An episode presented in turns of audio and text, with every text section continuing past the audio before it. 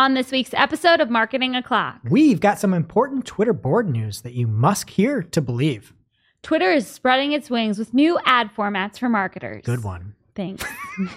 Plus, all custom eyes are on Microsoft in their latest update that makes RSAs beta. All on today's show. Welcome, you are listening to Marketing O'Clock. Just stay tuned. Digital marketing news, but let's get specific. Digital ads, SEO, and analytics, social media, and more. Pretty much everything that'll make your website perform. With new shows every Friday. every Friday. We give you the news with sass and puns and definitely hot takes. Thank you for tuning in. You know what time it is. It's officially marketing o'clock. Settle in, sit back, keep it locked. Hey there, I'm Christine Zirnheld. AKA Shep. I'm Jess Budd, and I'm Greg Finn. and it is officially Marketing O'Clock. Here on April 8th, 2022. Hello, everybody. Thank you for joining us for another episode. If you missed last week, it was a really fun one, right, Greg? it really was. We had Barry Schwartz come in the studio. We've been kind of working on this for a long time, but just with the current global environment, we had to reschedule a bunch of things. But Barry drove all the way up. It's like six hours. He came into the studio and recorded a bunch of interviews. We all got interviewed as Mhm. well. So Mhm. make sure to go follow Barry on YouTube, his YouTube channel, for some of those deeper dive interviews. It'll be really interesting. But it was just a great time. And it was really, I thought it was great, very natural. we thought it was great timing Of course. oh, that was bad timing. because he just happened to come the week of April 1st. We were like, this is great. We thought we were geniuses. Really? it was pretty good. We're going to trick everybody and say that Barry's the new host. And we didn't plan it like, hey, come up on April No. 1st or No, something. no, We're just like, oh, yeah. this coincides literally Friday with April 1st. But we like incepted ourselves in a way where we're like, all right, let's just do a funny joke of like Barry being the new host. But then people, when we shared on Twitter, it's like, it's April Fool's, Barry's not on the show. It's like, that wasn't the April Fool's joke. The joke was that like I was out. yeah. It And so people are like, I don't believe this. And then Glenn Gabe's following up and he's like, got screenshots. So like, no, Barry was there. And I'm like, yeah. So you could fake anything. didn't really work that great. But Yeah. It was super, super fun to have him here. It was a great episode. I thought so too. I would like to make a correction though. Um, he couldn't remember who the radio host with the animal segment was. I said it was Nicole. You Nicole did. said it was not her. It was me. Furry fun facts was my segment Sorry, we on my college radio. Why wasn't it on your resume? What is that? Why would I put that on my resume? What is it? What is the segment? furry fun facts? I had this amazing audio intro that I need to dig up and find, and I can't. Of just like barn sounds and whatever, and me super high pitched. Ladies and gentlemen, time for free fun fact. And I literally just read like facts about animals. The show was called The Third Wheel. It was myself, my now husband, and our best friend at the time, and I was the third wheel on the show. So You um, were the third wheel? yeah, they There's a lot to unpack It was a here. great Yes. romance. Yeah. And anyway, let's- fact let's- check. no, no. It was me. Let's unpack this. so you made the animal noises or you No, I found those, but Okay. I was like the high pitched voice. But then I just like looked up. Fa- it was the dumbest thing. Like, who cares about these animal facts? But Lot- that was my honestly? contribution. Clearly, your audience did. I don't know if anyone listened to it. Lots it was like people did. terrestrial radio in college. So, Jessica Lee Budd. Gregory. I would request that we have furry fun facts at the end of the show. All right. I'll, Right- I'll dig some right new before ones. up. music, we'll do Yeah. furry fun facts and then our playlist and then end.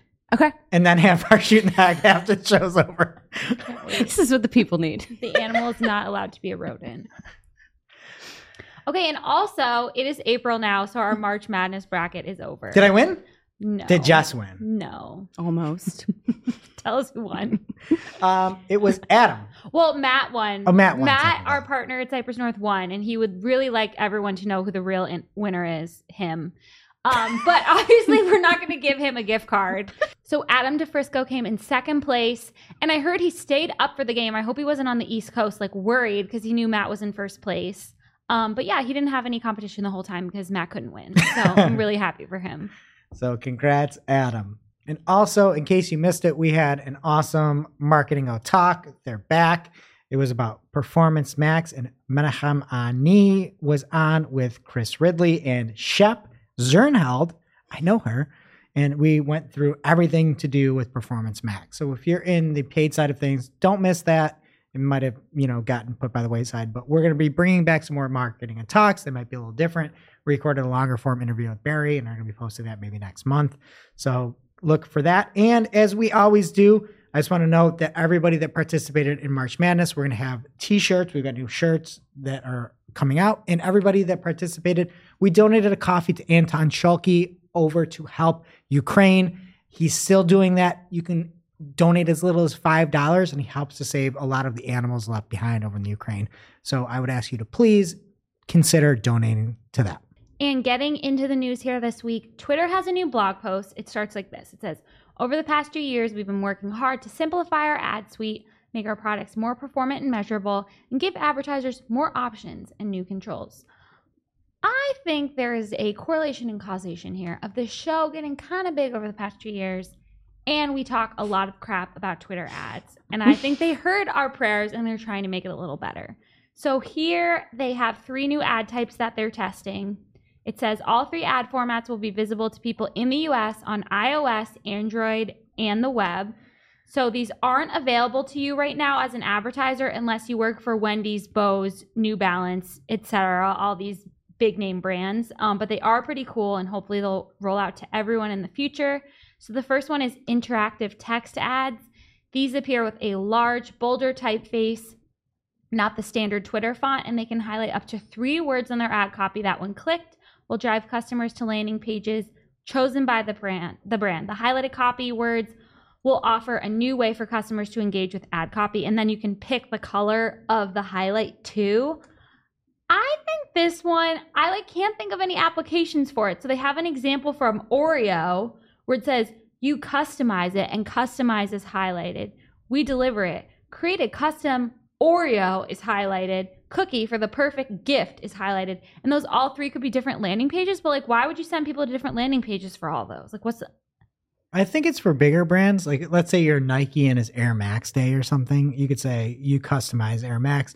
It goes to the custom Nike option. Then mm. you go to it's um, Air Max has been around for however many years and go to all their selection of Air Maxes, and then finally you go to like the history or something. It's just not that clear. It I looks like, really cool. Yeah, it does look cool. I just can't think of a lot of applications for it or how it would matter to me, I guess, and it's all about me. I agree with that because most marketers don't think about like the they're like, oh, what's a landing page? There can only be one. Yeah, like I have yeah. this goal. But if you said, hey, let, like pick a pick a type of software, let's say it's a CRM or something, and you're like, get a demo of our CRM software that people are saying, and it goes to testimonials, blah, blah, blah. And it's, you know, Shep RM. Yeah, that's not a bad idea. It also just reminds me of when people like emphasize random words in like emails and stuff that don't mean anything. Or accidentally use quotes. Yeah. When you mean it literally.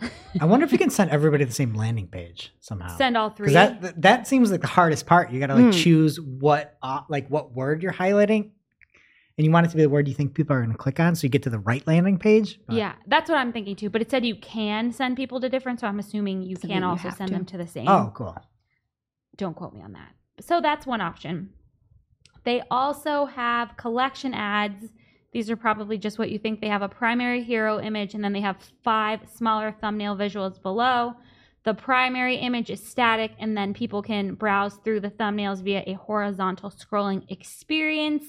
Each of the images can drive consumers to a different landing page. And they have an example here with the Bose headphones that I actually just bought my husband for his birthday. So they're pretty nice headphones too. Did you take them back? Why? To use the ad? No, because his oh, birthday oh, was on April, Fool's. April Fool's Day. oh. oh man, that would be mean. He would not appreciate that joke. Sorry, Eddie. Okay, so then finally, what I think the coolest one is, is they have these product explorer ads and these let you showcase your product in 3D. And PPC Greg uh, spotted an example in the wild from New Balance.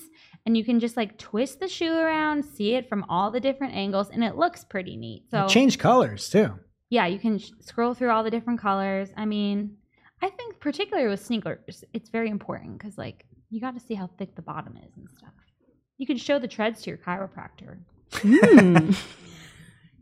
and then um, when someone's interacting with these, they can swipe and rotate the brand's products to see them from different angles, and then they can click the shop button to go to the advertiser's site. So lots of cool options here. I just hope it means in general that they're just trying with Twitter ads and we can hope for a better future there. Well, on to the next news. I think we can hope for a better future of Twitter. If you recall last week, we talked about the fact that one Mr. Elon Musk was debating creating their own social network. I don't think that's in the cards anymore mm-hmm. because Elon Musk is now Twitter's largest shareholder as of April 4th. Just for reference, Elon Musk now owns 9.2% of Twitter, while Jack Dorsey, the founder and former CEO, owns 2.25%. So he owns nearly 4x that, which is Really crazy. a bit of Twitter. And so it was obviously big news. And Elon Musk tweeted from his account at Elon Musk. I think he's probably be tweeting more. He said, Oh, hi, LOL, the, after that news broke.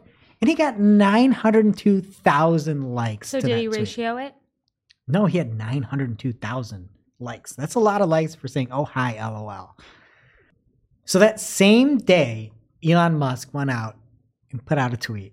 A very controversial tweet, if you follow along with Twitter, is he said, Do you want an edit button? And he basically said yes, but spelled it wrong, and no, and it's kind of spelled it wrong. Um, and everybody was freaking out about it. And then Parag Agrawal said, The consequences of this poll will be important. Please vote carefully. Bro, it's an edit button. Every social media platform has an edit button, right? Like And with you can see. Twitter. not so not Twitter, but you can see the edits. It's not like like you're a little up there. Like the consequences of this poll will be important. Like whatever. Anyway, people definitively said that they want an edit button. Um, but I wanted to take an example. I saw some folks out there, and I just want to give the other side of it of people that don't like a possible edit button. So I saw a, a SEO, Kristine Schachinger at S C H A C H I N on Twitter said, Cannot believe I have to waste my time explaining to the CEO of Twitter why it cannot have an edit button. It also takes five seconds to copy, delete, paste with edits, or they can pay for Twitter Blue. Spent six long years fighting disinfo on here. I'm furious you would even joke about this. So some people aren't happy. I thought it was just like a jolly old edit button. You can see the edits. These are the consequences they were referring to. So obviously, Backlash? some people don't want an edit button. Just have like a log that's something that says it's edited.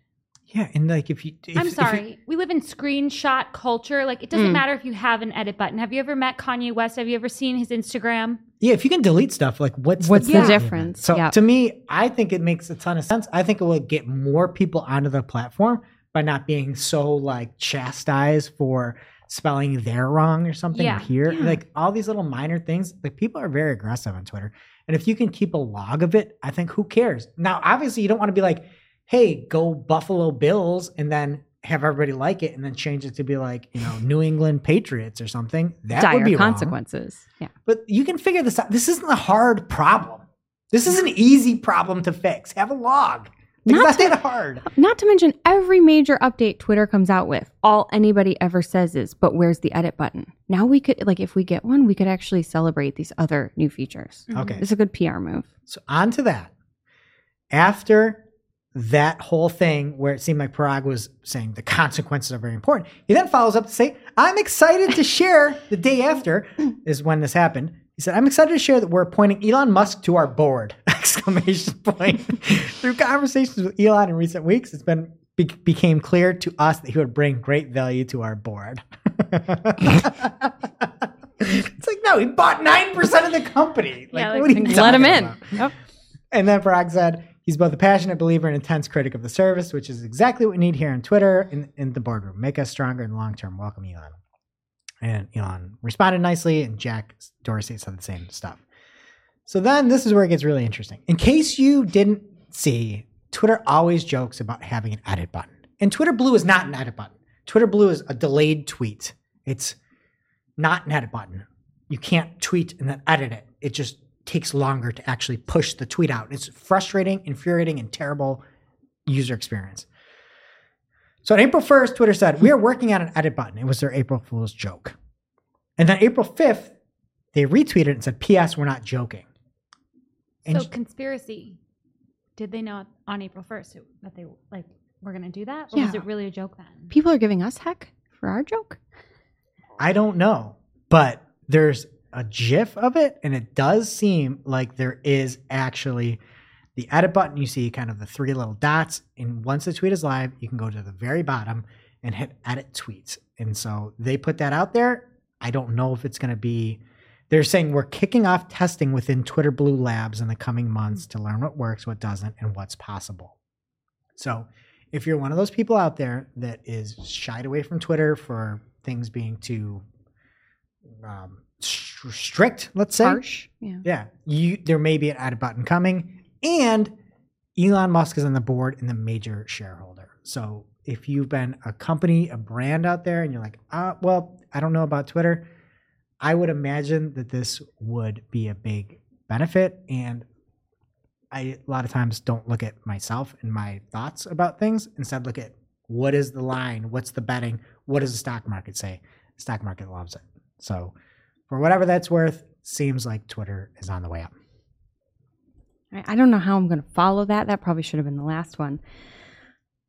But here's my article from some guy I've never heard of over at Search Engine Land, Greg Finn. some updates from Microsoft advertising are coming. The most important of which is that ad customizers, or most exciting, is that ad customizers are coming to RSAs. So Microsoft announced that this feature will be part of this quarter's open beta. If you don't know what customizers are, they essentially allow for a lot more flexibility and customization by dynamically changing ad copy within what's technically a single ad. So they already had this for expanded text ads, ETAs, and now it is coming in open beta to RSAs, which is very excited exciting for people that are probably already using them.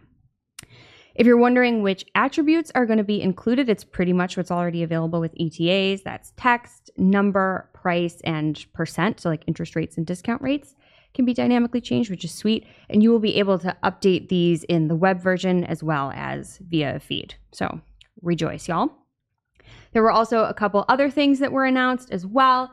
A soon to be released open beta for campaign level conversion goals. Love to see that. RSA info in the Microsoft advertising app. Also, love to see that. Smart campaigns are rolling out into more countries, three more, I believe Canada, France, and Germany. So, hide your kids. And finally, Microsoft audience ads are rolling out to 39 more countries. And I'm not going to read the whole list because people don't want to hear me do that. But th- honestly, like I made the joke about smart campaigns, but if they work for you, fine, whatever. It's just, it's nice to see that Microsoft is always announcing so many changes. I didn't probably because I'm not a bad marketer, but I didn't even know they had smart campaigns on Microsoft. That's kind of scary. And I know all the talk about RSAs, like that's a lot of people complain if customizers aren't available for both platforms because we're being like forced into them. So that's a very welcome change for Yeah. people who use them. really I'm a control freak and I'm usually scared of them, but go crazy. Now it's time for this week's Take of the Week. This is a hashtag fire digital marketing take with extra spice served up for you. We simply deliver the take for your consumption. We give no opinions, we don't influence. You make the call. All right, and this week's take of the week comes from the Rand Fishkin, author of last year's Marketing Personas Are Almost Always a Boondoggle, but they don't have to be. And we have a new post called Provable Marketing Attribution is a Boondoggle. Trust your gut instead. Okay, I'm looking up the definition of boondoggle. Just keep going. It's that fun craft from I'll have it in a minute here, the definition of Okay. boondoggle. Oh, got it. Okay. So I'll read from the intro and explain the preface that Rand has. He says marketing journeys are long, complicated, multi channel paths. Tracking them is always imperfect, but if you apply an extensive, expensive, difficult to configure combination of tools, tracking systems, and deeply talented statistics professionals, you can build a high quality predictive attribution modeling structure that approximates reality with relatively minor gaps. My counterpoint don't bother. Just trust your gut. So that is what Rand says.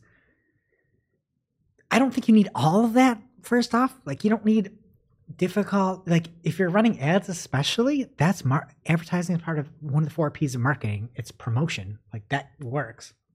But anyway, so he's saying to trust your gut and not look at attribution model or at least to pay for these higher end solutions. So I just want to preface this by saying that Rand Fishkin is a best-selling author, founder of Moz, which was once one of the pinnacle of SEO companies.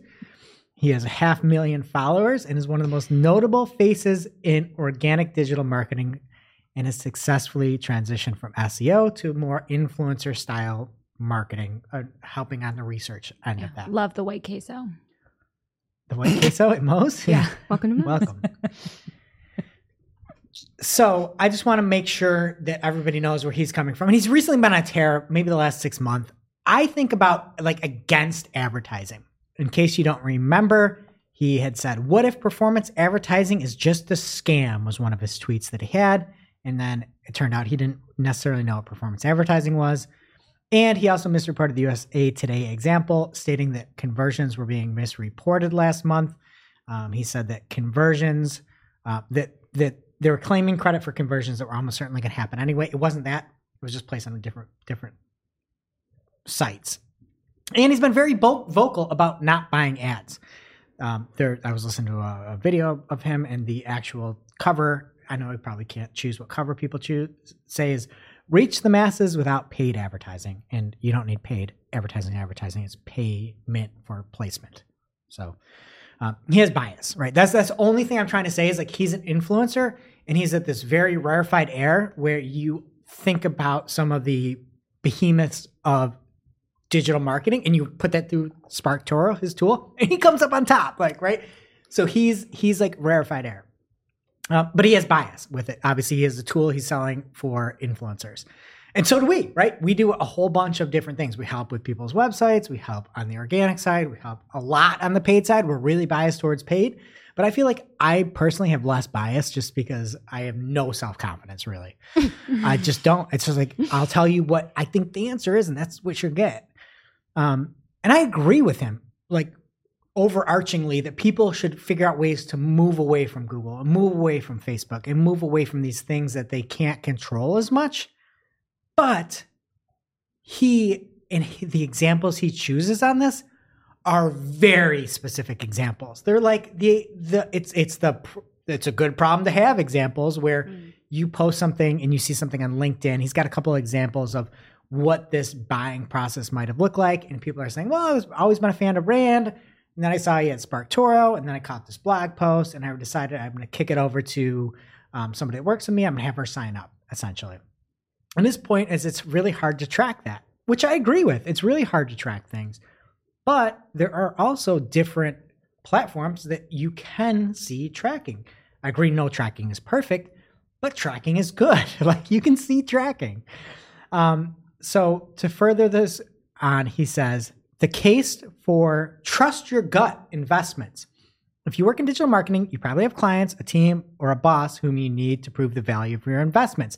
Ironically, if you can convince them to let you go after channels and tactics you can't prove directly attributable ROI or even software measures like time series lift, you probably outperform your every conversion as attrib- attributed counterparts. And I agree, there it's not complete science, but it's not complete art either. You know, like, and this gets to like the major issue with this entire article. I'm not anti-science. I just want everyone like, I'm, I'm not anti-art. I'm both. It could be both. He goes on to say, the only catch, you need a trustworthy gut. And it's like, yeah, you don't want to give that advice to somebody just starting out to be like, hey, You just go trust your gut. Don't look at attribution. It's like you're Rand Fishkin, right? You've been doing this for 22 years or whatever, 20 years. You know what you think is going to work. Same with here. Like marketing clock should never work, mm-hmm. right? Like if you look at this on paper, you'd be like, you're losing money every week, right? Like this is a bad investment of your time. What are you getting from this? But there's some sort of art with it. So the fact that he's like, oh, you just got to tr- like the only catch is you got to need a trust trustworthy gut is like there are a very low number of trustworthy guts out there that mm-hmm. you should actually be trusting. Does that make sense, everybody? Yeah, yeah, valid. Okay, and he goes, my broader point is surely controversial. It suggests the work of hundreds of thousands of thoughtful, high quality professionals with immense skill in mathematics, statistics, software solutions, and attribution modeling isn't worth their time or salary. To make a suggestion is to imply that executives are so addicted to provable metrics that they'd rather lose money to get more certainty. And I am saying that. I, I agree with part of this. It's just that it's you can have nuance, dude. Like you can have some freaking nuance in any article you put out there. And you can say somebody saw this Google ad and it's a view through conversion. I'm gonna keep track of it and not just throw it out and trust your gut is my problem. And I'm already way too long on this. So It's already turned into like a Rand Fishkin. it's just like you are in a very specific problem. And you're this problem only exists for a very minute p- a number of people out there that mm-hmm. you're so big that people see you in one talk and then convert down the road like sorry there are people out there that are looking for ESG reporting software and you can get in front of those people with an ad and you can track that yes you can't track exactly at a talk but your example isn't for everybody like you're a different person than everybody else out there and there's a lot of other options out there. So give it some nuance and say, for me, for SparkToro, this is why we don't do it. You don't just say it's a boondoggle and get rid of these things. And so, anyway, I guess my conclusion is even if you're probiotic out and you've got a great gut, like just don't exclusively use that. All right. It's bad advice to say just trust your gut. You can read the whole thing in there. There's even more in there. Um, but look at the numbers, but look at it more than that, right? And and I think he's got kind of a good point. But you can't just trust that, especially when the one caveat is you need a trustable gut. It's unbelievable. How do you get there? 15 years, Years of being of- great. right, yeah. You got to be like Rand. You got to be great for 15 years. Nobody's done that. Rand has. Well, I, I would trust his gut with what he's doing 100%. But there's not like Rand people Fishkin. reading this, though? Yeah. like it's Ziskin. Like it's one. It's Rand Fishkin. yeah. Anyway, so there's nuance in everything. Whenever you read these things that everybody's so rigid, you just need to know, like, take it with a grain of salt and do what works for you. Now it's time for this week's ICYMI. ICYMI people.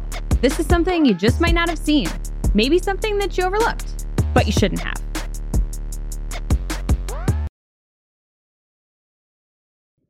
ICYMI people, there's a really awesome Twitter thread this week from Alban Brooke at Alban Brooke on Twitter. He said, So, NPR built a bot that could make sure their podcasts stayed in the Apple Podcast charts. Quick thread on one of the smartest marketing ideas I learned at Podcast Movement last week. So he said, Apple has told us that the top charts are determined by three things one, new listeners, two, people following their show, and three, completion rate. Since being in the top charts gets you a lot of new listeners, there seems to be a bit of a feedback mechanism. So if you rank well, you get more listeners and follows. If you have more listeners and follows, you rank better. Must be nice. Mm-hmm. So NPR found that they could run Facebook ads to drive new listeners and followers for their shows. If they bought enough ads, it would generate enough new listens to bump a good show into the top of the charts, where it would stay even after the ads were turned off. So NPR's bot would check if their shows were in the top of the charts. If the show had fallen out, it would turn on its Facebook ads and get new listens and followers until the show jumped back into the charts. Once it was back in the top charts, it would turn off the Facebook ads. And he closes this with a really good point. I think he says this only works because NPR makes super high quality podcasts that people want to listen to. It's not scammy, it's just a smart way to spend a limited budget. And I thought that was really sneaky and really smart. Amazing. Yeah. Yeah. Go NPR. Thanks, Alban, and thanks, NPR. Now it's time for this week's Pew Pew Lightning Round. At this point in the show, we split up our content into three parts paid, organic, and social.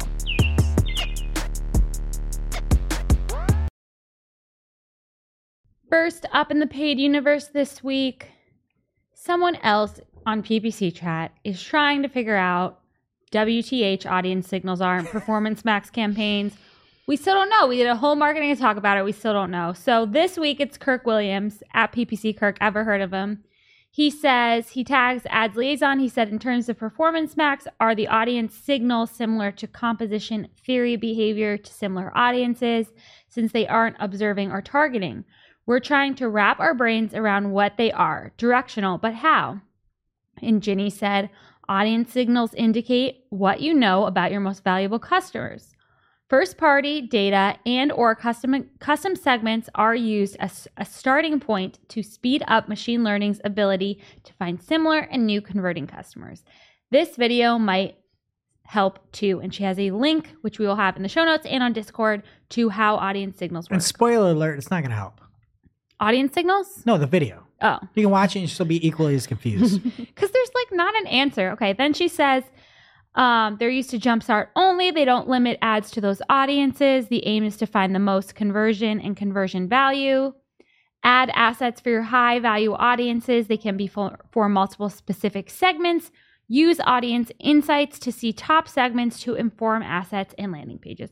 So I'm telling you, it just makes me feel better to add them. You know, just add them. This is one of the dumbest things that I've ever heard in my life. And I've heard a lot of dumb things. The fact that you put an audience signal in and it is used to quote unquote jumpstart something. What are we doing? what are we doing with Performance Max? You can't see any data.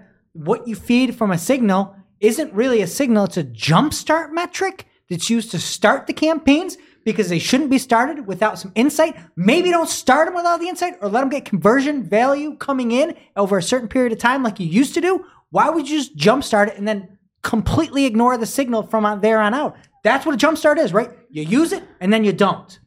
Listen, I'd be mad, but I have one that's working pretty well right now. We're using first party data and optimizing for SQL. So just Wait till it doesn't jumpstart anymore. It's just unbelievable. It's unbelievable. Unbelievable. Like you just jumpstart your data. It should just jumpstart. okay. Don't tell my PMAX campaign, please.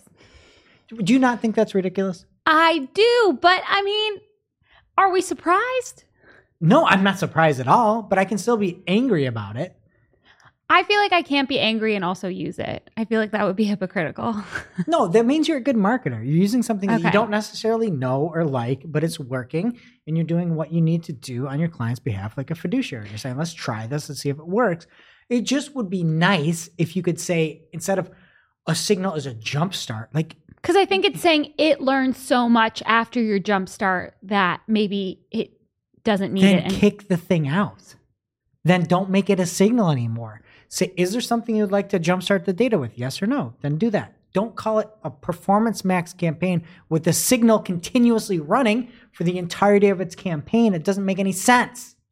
yeah, like maybe they give you a notification when it's jump started Or, or you just after twenty thousand it There's- dollars. There's nothing other than you being listening to the show like an insane person or listening and following every one of Ginny's tweets and getting alerts like me that would let you know that this is only to jumpstart a campaign. Mm-hmm. There are going to be people out there that are going to put in their customer match list, that are going to put in their remarketing list and think that that's the signal that is going to happen not at the jumpstart level, but at the three month level or the six month or one year level. And they're going to be wrong. There's nowhere where they say this implicitly. It's a signal. It's very confusing. I'm happy we have Ginny. Okay, and more PMAX questions, this time from Fraser Andrews at PPC Fraser at PPC underscore Fraser on Twitter.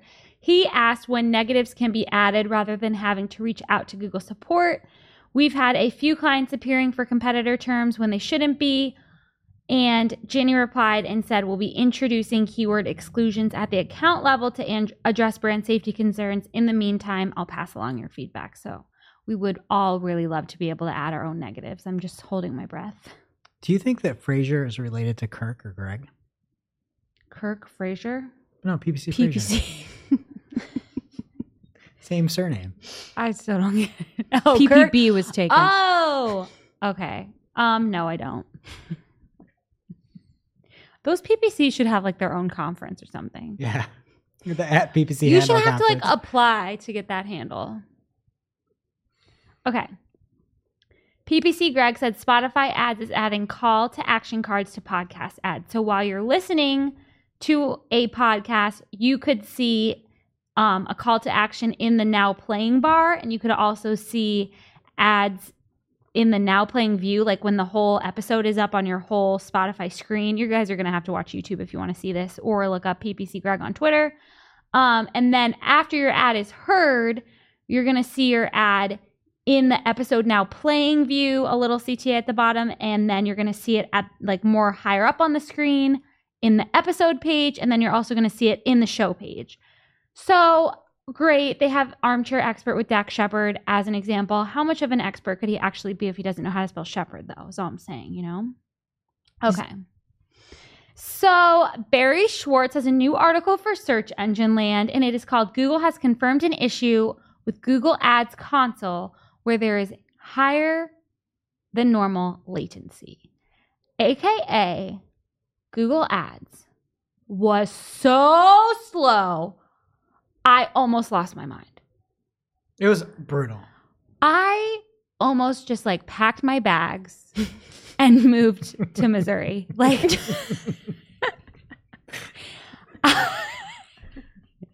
and it's been like all week, and I can't get anything done, and I just want to cry. It's my week.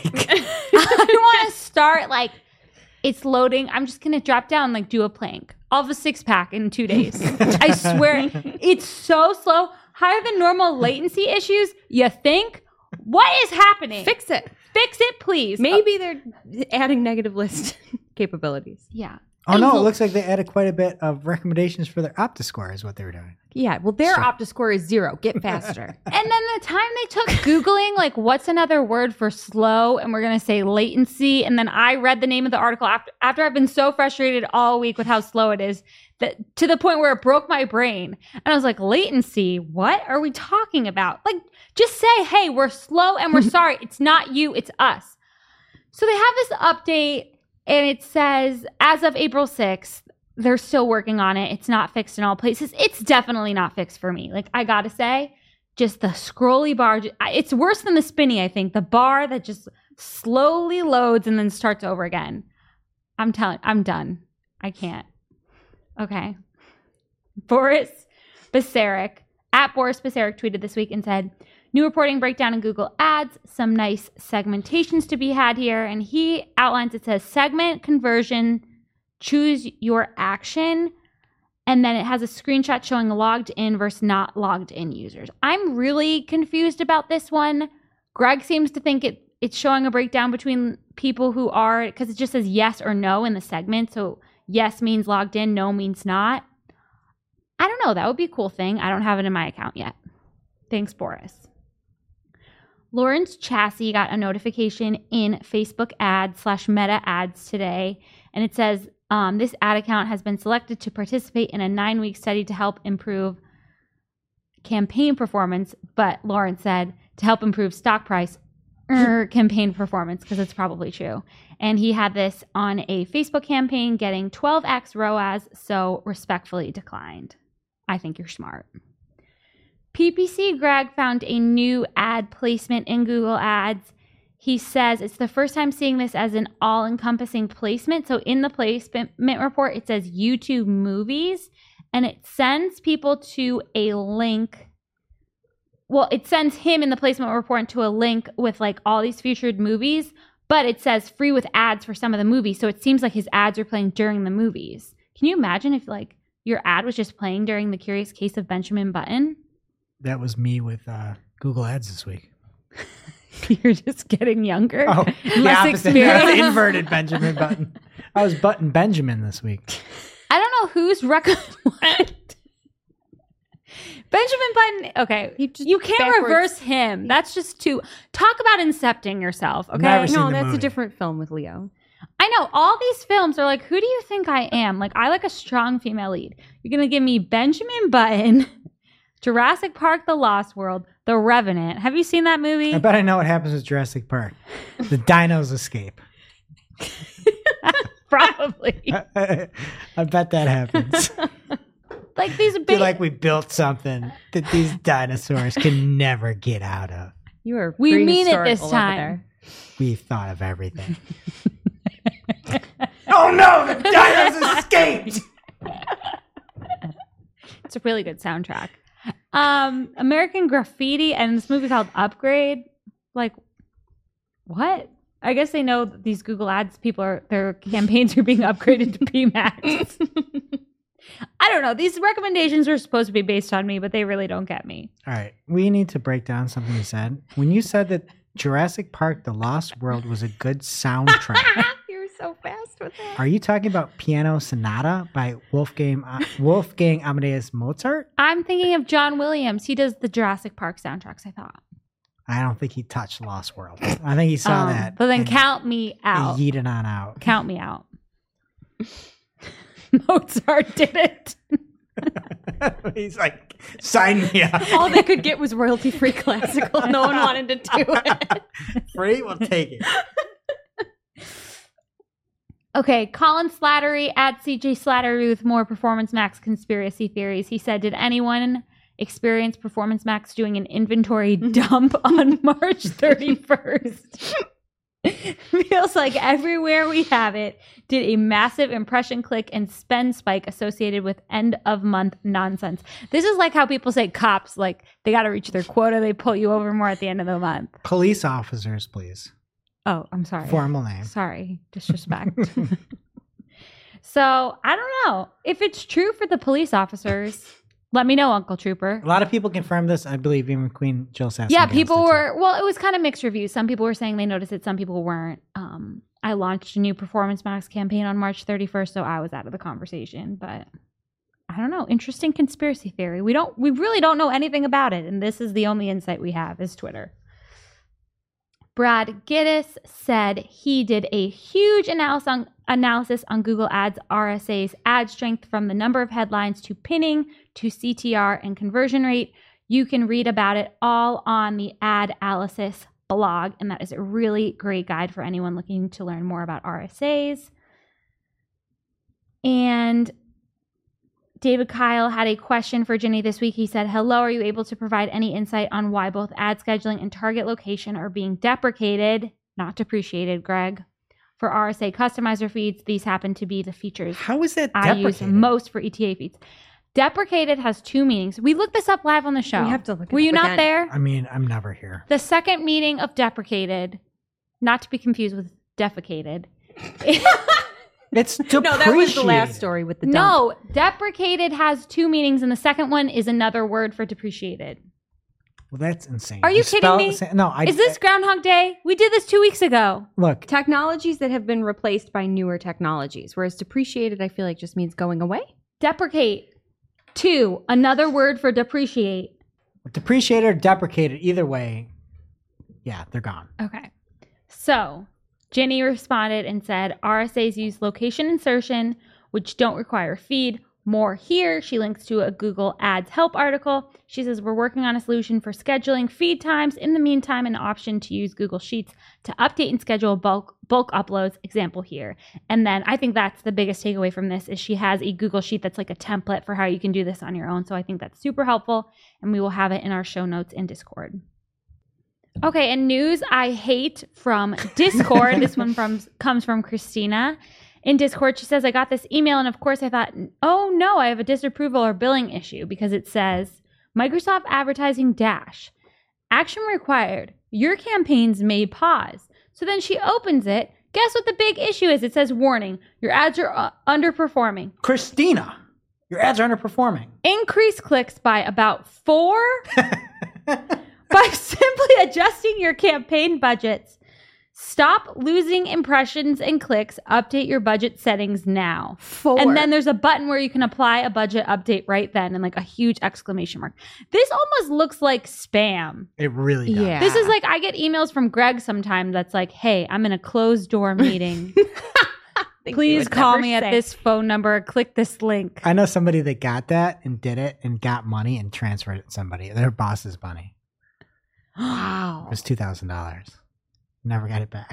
oh Didn't my get fired. To be fair. god. But she got a message from her boss and was like, "All right, I'll do this." Did it. So it works in some people. That's insane. I know. And not to change the subject, but I want to know how much of a budget increase they're recommending for these four clicks. I yeah, four It's got to be drastic, like right? an hour a day. I just What? feel like they're like triple your daily budget. You'll get four more clicks. This is the information we need. Yeah. So if you get that email, I wouldn't worry about it. If you get an email from Greg, I don't know. What's, Wiring hap- 2K. what's happening in organic? All right. First up from Danny Sullivan on his at search liaison account. Highly cited will be a new label that will appear for top stories in Google News, helping you identify stories that have been frequently cited by other news organizations. There's a GIF that's up on screen right now showing what a result might look like for the Tampa Bay Rays. And I love this because it hopefully will put the onus more on somebody that initiates the reporting and it is a much bigger bolder placement. So if you're highly cited um, hopefully you will earn more visibility and more traffic and more revenue hopefully. So i dig it.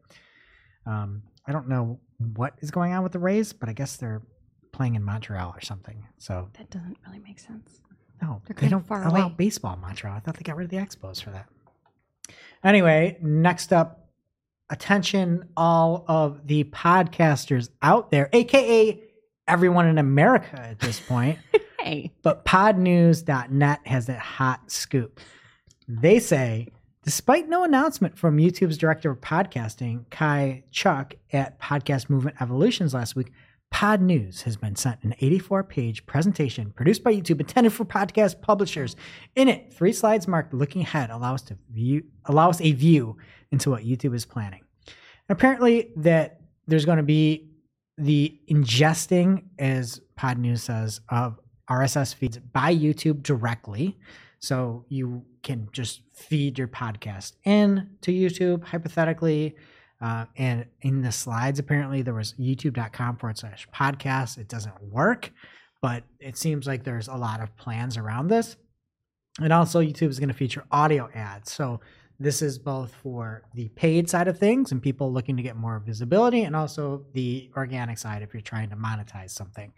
Um, and it says, well, Pod News again is is hypothesizing that both are going to be sold by Google, but also by partners too if they're large enough. So YouTube's standard practice is meant to share revenue with publishers. So we might expect perhaps revenue to be shared for podcast publishers as well.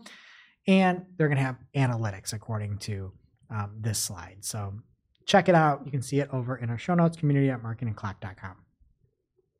All right, next up from the Google blog, the ai.googleblog.com. We've got a cool new AI in town, Pathways Language Model, aka Palm. Oh, right in time for Palm's, Palm Sunday. Is it? Yeah, Is that coming up in two days? this weekend. Yeah. Oh, wow. Hmm. right in time. for Crucify him. Wow. Whoa. Whoa. That's what they say. Anyway, You've never been? It's like role play. Everyone in the audience gets a part. of murder?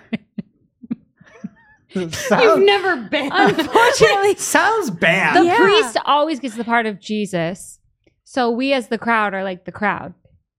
So yeah, you can role play that way, or you can use the AI learning module. And I thought that to do this, I was going to just not read the article at all. And so I used GPT-3 to summarize the article about Palm, and this is what it gave me. It says, the Google AI team has developed a new language model called Palm that is designed to scale to very large amounts of text. Palm is based on a transformer architecture and is trained on a large corpus of text. Palm can be used to generate text, answer questions, and perform other language related tasks. That's, not pretty bad. good. I was That's pretty hoping. GPT three would be like sassy, like Palm is the woe. it you should use GPT three. It doesn't know what's yeah. good for it. That's how you know there's not real machine learning. It will be slandering Palm Yeah. if that Mhm. was the case. Yeah, we're safe from the robots for another year. All right, next up from the Google Search Console Twitter account, the applications for our virtual unconference on April 27th are open now. You can apply for your spot in the group discussions at the event. Um, get the link over in our show notes, community.marketingoclock.com or marketingoclock.com forward slash newsletter, and you can apply to go. Again, you, the whole conference is about you, so you're like applying to go talk. So if you're there to not talk, don't apply.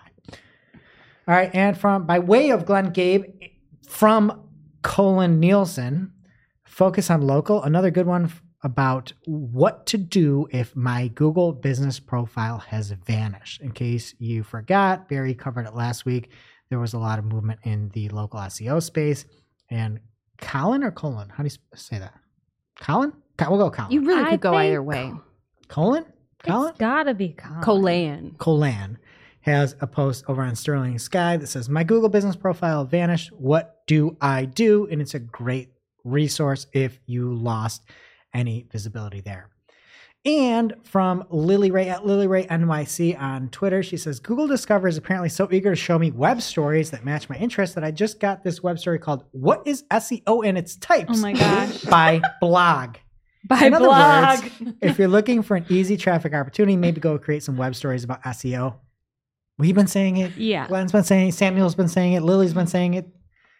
This example is unbelievable. I love it so much. It literally is just what is SEO and its Facts. Wow. Fact, the Facts Wow team. She's also got. I wonder if she's a Capricorn. Let us know, Lily. by blog. Oh, great. All right. And keep it here from Glenn Gabe. I caught a tweet of his where he says, Some laughed this off a while ago. They aren't laughing now. Alphabet's wing division will mm. begin drone delivery services in the Dallas area on April 7th, starting with Walgreens health and wellness products.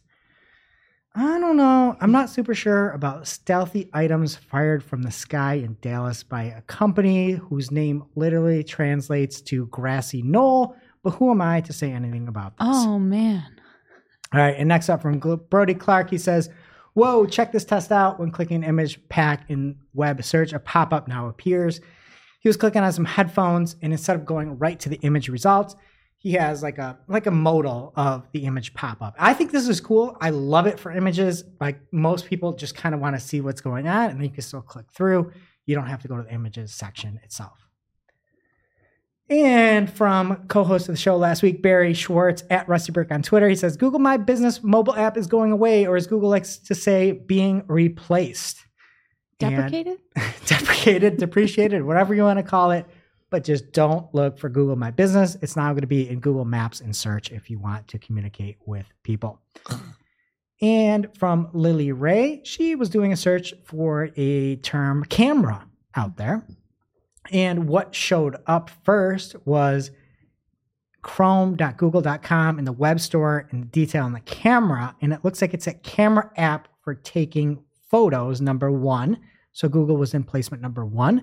Placement number two was play.google.com was called Open Camera, an app on Google Play. Placement number three is Google Camera, a 2.2 star rated app on Google Play. So Google was ranking one, two, and three for the term camera. Some great competition out there. People hated it. Casey Gillette out there, the pride of Avon, the biggest export from Avon since Bill Tom Wahl's. Almost messed that up. but at KCG said that totally has to match the search intent and then the wonky face. Um, Oleg Korneitchouk says, You mean to say you weren't looking for the open camera Android app when you search for camera on your desktop? And Lily Ray says, LOL, literally the most specific and unhelpful result. And so, Google, if we know one thing, they love themselves some Google, especially in that camera example. Tom Wahl's, home of the Wahlburger. Yes. Home, it should, Oh. yeah, Tom Wahl's, right? Avon. Are you look, doing some research Are you trying to say Did they talk about Casey in there? I put it in Did they talk about Conesus Lake? Um, no, I know Conesus Lake is spelled wrong, like Dax Shepard, isn't it? I don't know. I don't know. They've got a pretty model on the Wahlburger site. It's great marketing strategy. Does the Tom Wahl site say anything about Casey? I need to know. no, they should have picked Casey to be this burger model. All right, get back to Casey. We'll we'll make it happen for We'll find a camera and take a new photo.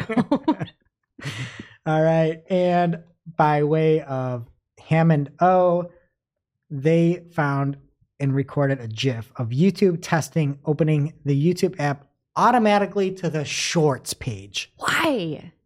You just look at this and this is just terrible. It's like you're not a social network.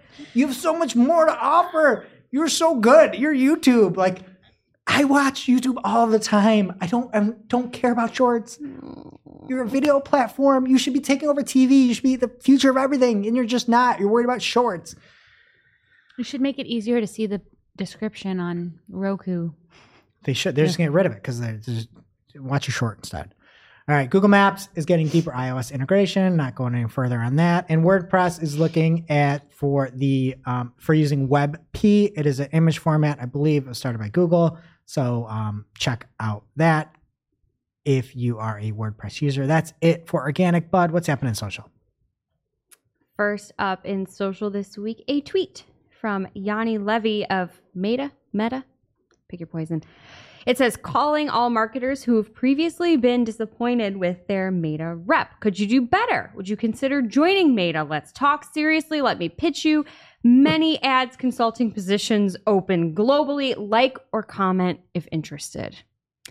Very desperate tweet. also, like, you just gonna like it, and be like, "Will you- buddy, Hired. Yanni, are you gonna Hired. follow up with everybody that liked this? You're not. no one's going to like it. Nobody wants this job. But I hope that knowledgeable, helpful people will join the team and make sure we know how to actually reach them. But pie in the sky.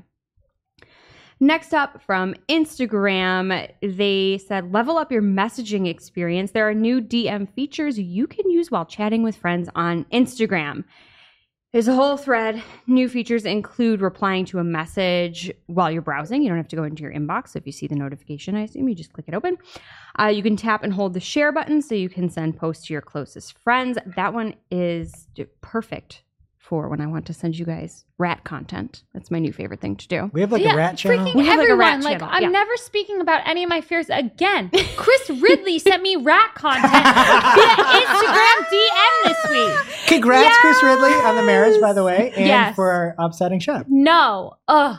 Like I'm watching his story, seeing his first dance with his new bride. Like I'm like, oh, how beautiful, Chris Ridley replies with rat content. There's so much good rat content. It's great. on Instagram. It's amazing. And if I want to send it to you at 3 a.m., they have a new feature. You can send messages without notifying friends late at night when they're busy by adding the at silent in your message. So that's cool. So then it's the first thing you see in the morning instead of waking you up out of your sleep. Wait, we need that for Slack. You could just turn off notifications. and No, but I want to be able to send you something at 10 p.m. but not have You it- can, I'm you up. see it. She's up to like two. yeah, I am. Clients. um, fair. Um, also good for late night engagement. There's a new at the top of your inbox. You could see who's online and free to chat with like a little green circle. It looks like. I guess that's cute. Um, you can also create a poll directly in a group chat and uh, lo-fi chat theme to make your conversations feel more personal. Like the know. music. I don't know. I didn't read it. I'm just reading their tweets. I thought lo-fi was like what all the cool kids listen to. They put music notes and it says vibing out here, so I'm gonna go with yes. okay. Uh, next, TikTok has added a friends tab, and this will include posts from uh, followers that you follow back, accounts that you follow, and other suggested accounts. So, AKA not your friends. Uh, next up from social media today, Twitter is apparently testing a new status indicator thingy within tweets. Alessandro Paluzzi discovered it. He called it working on vibes, and it really just, based on the screenshot, looks like a little tag, for lack of a better Somebody word. get Elon in there faster. Okay, he needs to the get thing. faster. They don't need vibe checks. They don't. Yeah, it's weird, but I feel like it, there could be something there. I don't know. The, this article came out, I think, the same day that that Elon announcement came, and Ad Hutch coming in clutch basically said they're trying to increase engagement on the platform. We can expect them to throw a lot of shit at the wall and see what sticks. My words, not his. Um, but then the whole Elon thing dropped, so I don't know. Maybe they'll have more useful things coming out. But whatever. I, the Sims had little indicators above their heads. It worked well for them. Maybe the tweets will work well too. It always comes back to the Sims. You know it. All right. Next, TikTok is adding a new background player option for live streams, which I think is a brilliant move. Cough, cough, YouTube. And they're pushing towards longer form content in general. So it'd be really cool if this rolled out beyond live streams, if people start adopting that with longer What does TikToks. background player mean? Basically, you can close the, well, I'll read it to you. Um, enables you to keep the audio stream running even if you exit the app which is cool for a live stream. But if people are out there making long TikToks someday, maybe it's something you'd want to keep That is listening going to. to be so great for Mrs. Touchy. That's the And, Tumblr like, keep it lady. pl- playing We, while I- we need a, a ban on Miss Dutchy on this show. It's been like two weeks. Any relation to Two the weeks too Quacker many. Factory? No. I'm all here for Quacker Factory. She's like a simple girl. She doesn't like all those embellishments from Quacker Factory. She's just like a t-shirt and Just like gold flakes in her resin. Yeah. Oh, me too. And from The Verge, eh, Facebook boosted harmful content for six months because of a bug in the newsfeed. This is a quote. Instead Not of what suppressing dubious posts, the newsfeed was instead giving the post distribution, spiking views by as much as 30% globally. It's not funny. As much as it's we're laughing, funny. that's not it's funny. It's not funny, but it's funny how That's bad backwards. that company is. It is the It's- opposite. It's just like And yet, people say that Facebook ads are like controlling people's Kids. lives. Kids, you That's- think that's bad? Say what you're gonna say. no. I think it's just funny that somehow there's the ability to take something harmful and negative, and even have the potential option of turning a minus into a plus. How could that be possible? Who engineered this? And then why are you trusting them with your money as an advertiser or a human being with your content? Well, that's a really nice segue into our next story. From the Washington Post. Facebook's parent company, Meta, is paying one of the biggest Republican consulting firms in the country to orchestrate a nationwide campaign seeking to turn the public against TikTok. This campaign includes placing op eds and letters to the editor in major regional news outlets promoting dubious stories about alleged TikTok trends that actually originated on Facebook. That's a quote from the article. There are a lot of other Who would quotes in here. care? I, it's it's wild. You have this is not the must read of the week, but you should read this. Hey, that dance that you thought started on TikTok. No, no, no, guess no. what? like it's like I always said. uh, my grandpa always said, he's like, you know, that Miss Dutchy. I first liked her stuff on Facebook. It goes. It comes back to the children. They're like, he knew her when she was just Shannon. Yeah, she was, it was on Friendster. Yeah, it's terrible. There's a lot of quotes in this article, apparently from these emails that leaked between the d- people at Meta and this agency. I forgot what they're called. It's in here. Targeted Victory. It, that sounds like what you described. it's right. It's insane. But they're talking about like ways to spin things to make it. You know, TikTok is ruining our children and all of that. Targeted Victory did decline to respond to questions about the campaign, but took the time to say that they were proud of the work that they've done. So if you like horror stories, it's a good read. But I will say that while Meta is up to no good, we shouldn't go praising the talk as some sort of saint, even though they're kind of like the the victim in that last article. According to BuzzFeed, TikTok's parent ByteDance made fake accounts with content scraped from Instagram and Snapchat. So they're stealing things. I, again, not the same thing, but like nobody's out there doing good on these social platforms. And I just have a bad taste in my mouth this week with these stories. We need Mr. Musk to just turn things around for Twitter and then everyone can go elsewhere. well, go there, I mean, and abandon elsewhere. I don't know. I have no hope. All right, and on to our segment segments here. Quick this week, we've got a first segment called "Really," and this comes spotted by Matt Navarro. But Instagram is sending people to TikTok from its own Reels video. And there's a post from Facebook. Facebook says, "Follow us on TikTok for deeper dives and tips At least they know who they are. in the reel." They know their place. Really? All right, and GA4U here, quick. Charles Farina, who will not acknowledge us, has said that Just look at us, Charles. it's uh, seen landing pages natively available on explorations in GA4, and the bounce rate has also made a, an appearance, according to Charles.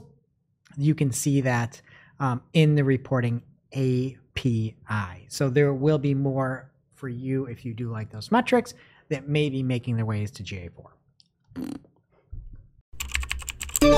And that brings us to our real life segment, straight out of our accounts and into your ear holes. It's time for Working Hard or Hardly Working, where we talk about what's going on in our IRL work, good, bad, or otherwise. For me, I haven't had like a new client kickoff situation in a while, and we had one this week, and it's just reminding me all my clients are really smart, but just starting the relationship with like a really smart person who already has funnel stages in place, CP, QL, CPM, QL, CPS, QL, like all the acronyms and just like goals, and they know what they want from paid search, and it's really exciting, and I'm so excited excited to start working with new people who you might know if you're listening to this. Greg. For me, I had one client that was, I still do, uh, that I wasn't sure where it was going to go. I have come to love talking to her every single week. I just love it. I don't know what it is. And what she says now, she's like, Greg, I've just started to listen to you and do what you say. And I'm like, this is amazing. Trust your gut. There you go. Got to have that good uh, gut biome. But basically, we're like, you need to follow up with these people better, or we need to turn this thing off. It was like, that was literally verbatim what I've said. Is like, we need to turn this thing off, or you need to start really addressing these leads. She got somebody on the leads. She's got people in different um, different uh, sections of the world where they're they're responding differently, and everything has really progressed quickly since then. So it's just been awesome when people really take that advice and don't just pay you to pay you, but pay you to actually consult for them. Love it. That is beautiful. And despite the uh, Google Ads woes everyone was having this week, LinkedIn Campaign Manager wasn't any better for me. Every time I changed the flippin' date range, it would freeze. How's anyone supposed to do anything if you can't change the dates in the calendar? Struggles for me this week. Hardly working. And now for this week's Cool tool. As a reminder, our Cool Tool segment is not an official endorsement or paid mention. We're simply sharing something we found in our travels that may be of use to our listeners and is really, really cool. All right, first of all, thank you, Shep, for holding it down last week with a sick rhyme in the Cool Tool segment. I was very proud I of was you. hoping you'd notice. Oh, you listen to the show? I listened to the whole thing. Wow, that's a first. Yeah, it was. it might be the last. Uh, but you made me proud, and I am here, Shep, to return the favor. This week's cool tool is an integration for Data Nerd Nation. Our friends over at Ahrefs announced the launch of a new Google Data Studio of new Google Data Studio connectors for their Site Audit, Site Explorer, and Rank Tracker, which is absolutely amazing. It's available for advanced plans and higher, again with Ahrefs. You could see demo reports in their documentation. First, you could scope it out and see if it'd be useful to you before committing to those higher plans. We will have the link in our newsletter as well as on Discord, so pick your poison and check it out. Now it's time for our must read marketing article of the week. An article so advanced, so in depth, so detailed that we simply cannot cover it in its entirety on today's show. This week's must read marketing article of the week comes from, from Marie Haynes by way of Search Engine Land.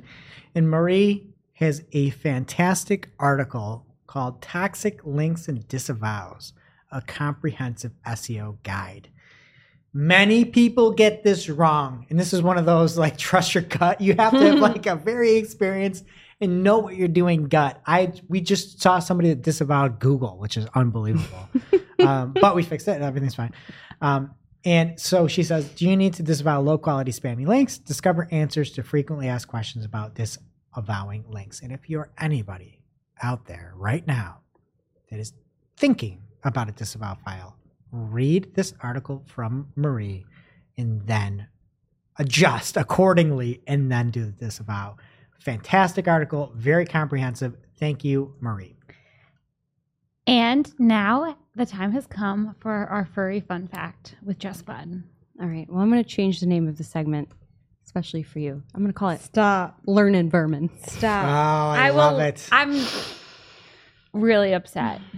I'm not looking at your screen. You don't Or have to. Mine. I just, for one thing, I didn't know that beavers and porcupine were considered vermin. But more importantly, from CarolinaPest.com, a source we trust. when it comes to rats, one of their defining characteristics is that I really, I might. No, no, no, no. I really want to hear the answer. they have a set of teeth that continuously grow over their lifetime. And these, a rat's teeth and jaws, can gnaw through substances as hard as lead, sheeting, and Cinderblock. Cinderblock. Wow. You're welcome. That was fascinating, Jess. I love this new edition. I thought it was pretty Shut fun. your I thoughts. really need a minute. Do you want a bonus fact? Ew. Uh, no wonder they have such long teeth. They can hold their breath for a long time and tread water for as long as three days, so don't flush them. Oh my god. I'm And that was learning vermin. Thank you, Jess. Okay, it's time to pick songs. Playlist.marketingoclock.com. I'm last because I need to just throw up really quick. Greg. and these are songs we work to. You can check it out on Spotify. It's playlist.marketingoclock.com. So I'm going to go with Only in Dreams by Weezer. It was one of the best songs I've ever seen live, probably 20 years ago now. And I think it made it on their live version. If I can find that, I'll add it to the list. But it's a great song to just work to. Jess. My power ballad this week is How I Could Just Kill a Man by Cypress Hill. What? Okay. it's like shop at church. I'm going to go with a song that I'm dedicating to Miss Jessica Budd. It's parentheses, you drive me, and parentheses, crazy, but specifically the Stop remix by Ms. Britney Spears. because you drive me crazy with her furry fun facts. All right, that does it for today's show. It is now officially not marketing o'clock. Thanks for listening. And we'll see you next week. Thanks for listening to Marketing O'Clock. If you're looking for more information on today's topics, head over to marketingoclock.com slash newsletter to receive every single article we covered. We share the news as it breaks in our Discord community. Head over to community.marketingoclock.com to join.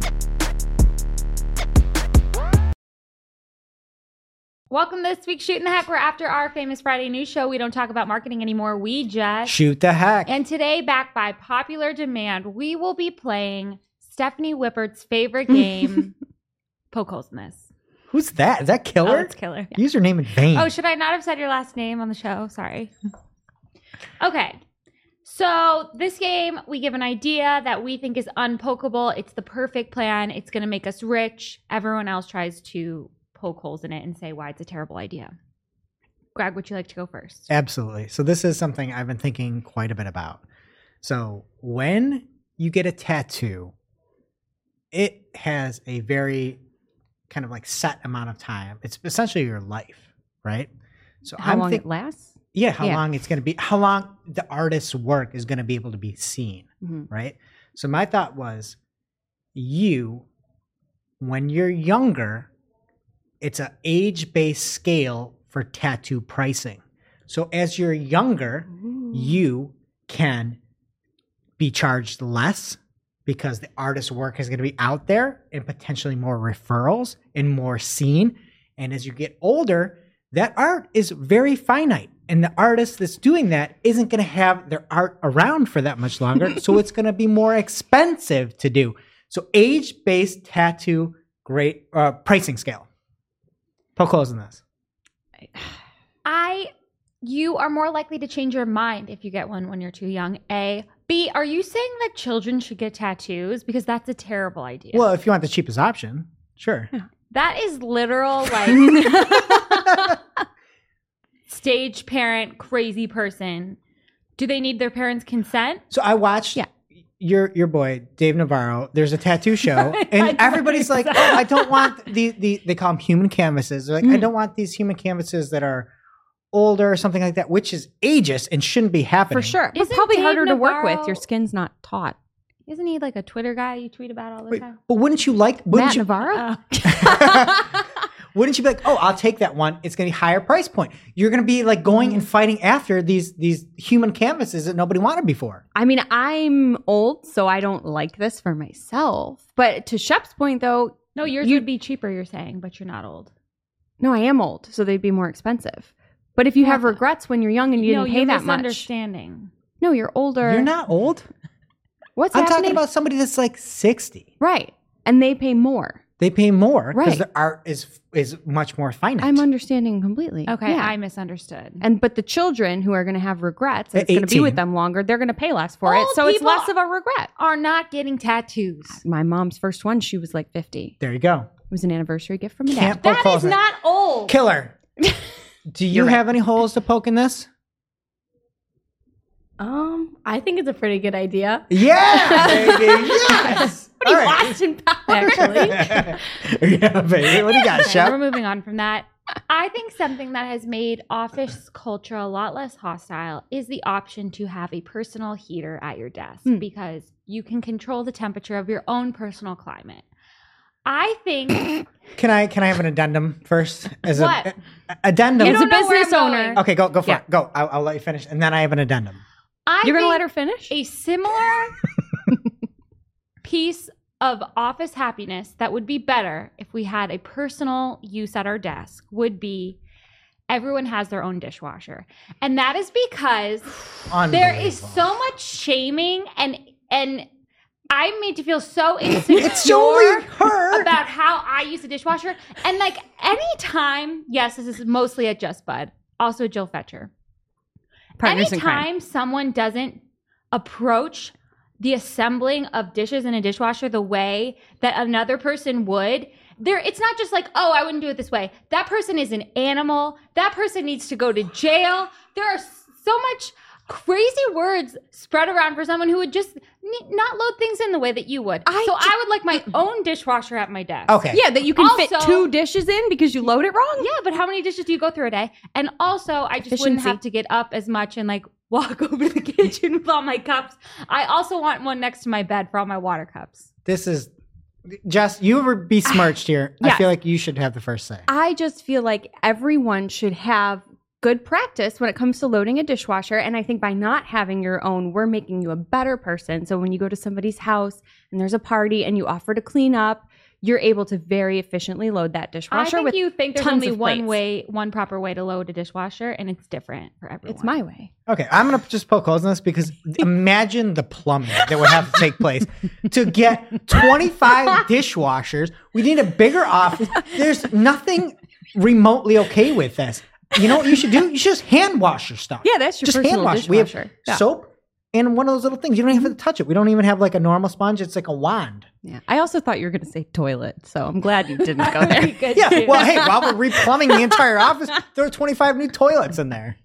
okay, I still want my dishwasher. Ah, terrible idea. Jess, All right. So this one was actually inspired by you, Greg. Thank you. A long time ago, you said to me that you were going to do a pepper patch, which Yes. you meant like a garden. Yes. But my mind initially went to like nicotine patch. Ooh. And I think we need like jalapeno, Ah. habanero, like somehow deliver the spiciness through the skin and you wear it all day and it just keeps you there. that I- is really crazy. This, honestly, Jess, you come up with a lot of stupid ideas.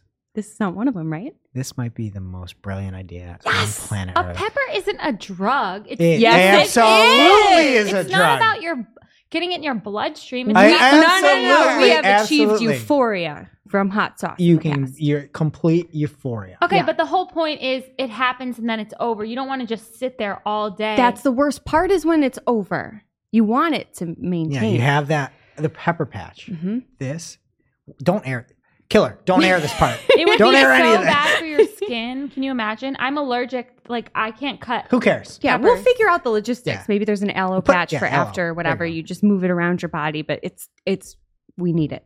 I do not co-sign. I will buy it. I'm buying you out of stock. You can have all of it. Greg, what's your next idea? All right. I think we probably only have time for one left. So this is my idea. I go to a lot of sporting events. I have children. And they always like one thing at the sporting events.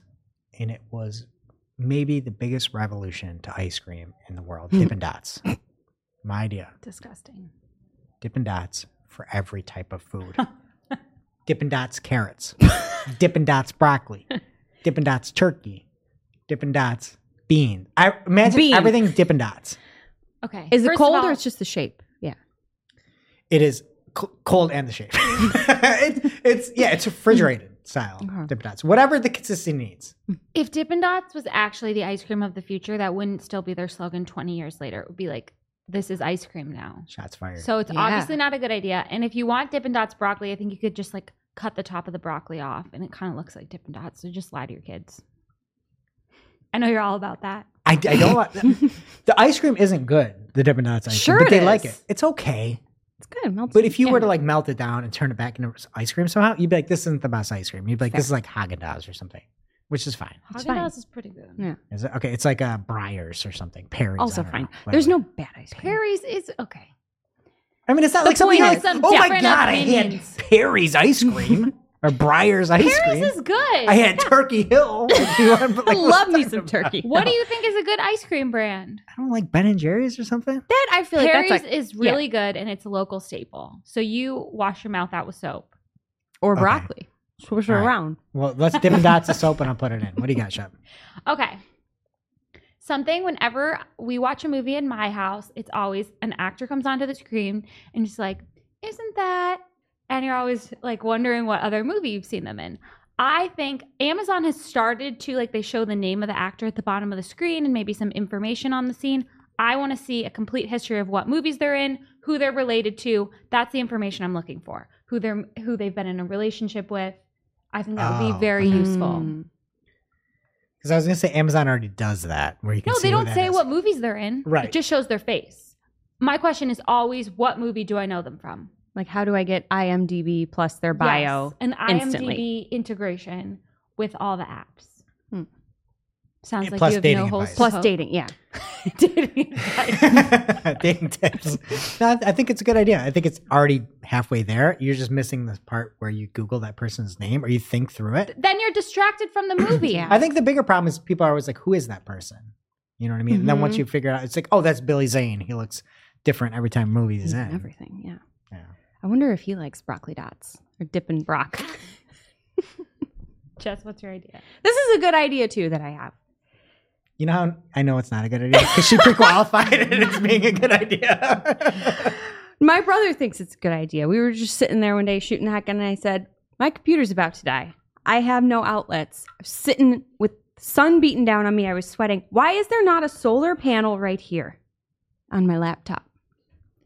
you pointed to like maybe the smallest possible spot the solar could be. It could be anywhere, but if it's here, your arms are blocking it. You know what I mean? Why are why do we not have like some sort of at least backup power? You can't even Solar see the power on your when you're in the devices. sun.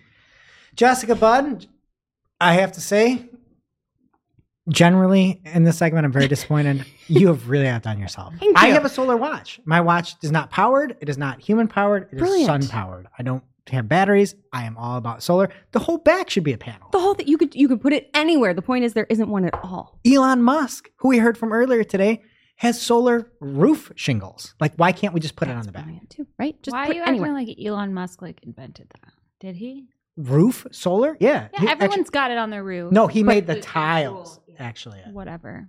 Wow. Well, he's also really rich, and you'd probably have to be really rich to buy one of these computers. pays for itself. Counterpoint. Okay. I don't. You can't see your computer in the sun. It's unfair to people in Alaska or people without a bunch of sunlight. okay, that is true. Okay, well, call me.